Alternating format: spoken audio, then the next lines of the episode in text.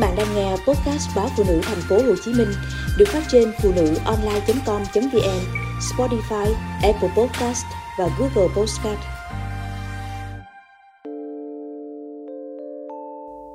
Tôi và mẹ đều hai lần đò, rồi đơn thân nuôi con. Ba mất sớm, mẹ tôi lấy chồng khác. Tôi lên đại học 4 năm, sống như thế nào mẹ cũng không biết mẹ nói mẹ bận buôn bán tôi bệnh nằm bệnh viện một tuần. Mẹ lên một buổi, vì sợ bỏ quán sẽ mất khách. Lâu dần, tôi mất tình cảm với mẹ. Ở xa mẹ, cũng giúp tôi cảm thấy thoải mái phần nào. Rồi tôi lấy chồng, sinh hai đứa con, một trai, một gái.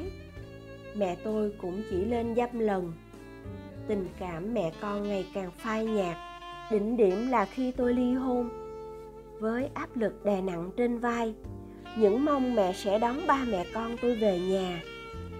Nào ngờ, mẹ chỉ nói về quê làm sao sống được. Thật khó để nói hết những hụt hẫng ở trong tôi. Tôi đành phải một thân một mình bươn chải nuôi hai con ở cái đất thành phố đụng đâu cũng cần tiền.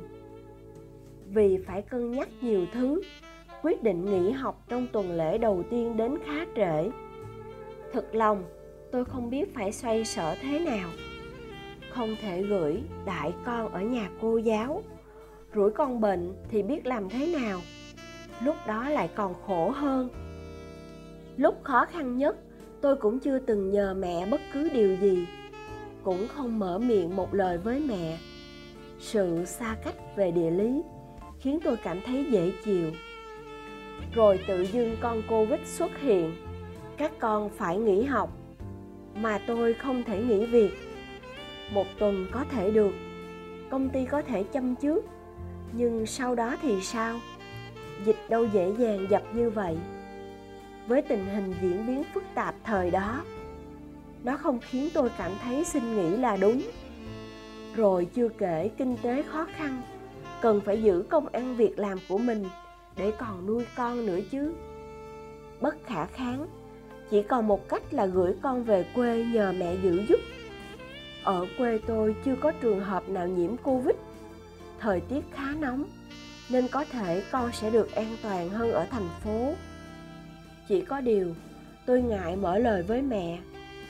Chỉ có điều, tôi cũng lo lắng mẹ có thể chăm hai đứa trẻ hiếu động không? Nhất là mẹ đang bán quán một mình lo lắng chưa biết tính sao. Thì mẹ tôi gọi điện. Mẹ nói để mẹ giữ. Mẹ sẽ thu xếp. Đến lúc đó, tôi cũng không còn cách nào. Phải xin phép công ty nghỉ một hôm để đưa con về quê. Trên đường đi, tôi nghĩ rất nhiều về hoàn cảnh của mình và của mẹ. Bạn bè tôi ai cũng nói tôi giống mẹ ở ngoại hình. Nhưng thật ra tôi và mẹ còn giống nhau ở số phận, cùng đơn thân nuôi hai con với bao vất vả. Vậy mà tôi chưa từng mở lòng thông cảm với mẹ, chỉ liên tục trách móc vì sao mẹ không hiểu mình. Một rồi hai tuần, tôi dần hiểu nỗi vất vả của mẹ. Mẹ cũng hiểu hơn tôi khi chăm hai đứa con cực thế nào. Hai đứa trẻ rất nghịch, chúng cũng không được tôi chăm sóc nhiều vì tôi còn cực lực kiếm tiền. Nghĩ đến đây mới giật mình. Sao mà mình giống mẹ đến vậy? Chắc ngày xưa, mẹ cũng vất vả không thua gì tôi khi chồng mất sớm, con nhỏ dài. Lấy thêm chồng để đỡ đần, ngờ đâu ông dượng cũng nát rượu như ba tôi. Cả ba và dượng tôi đều mất sớm vì rượu.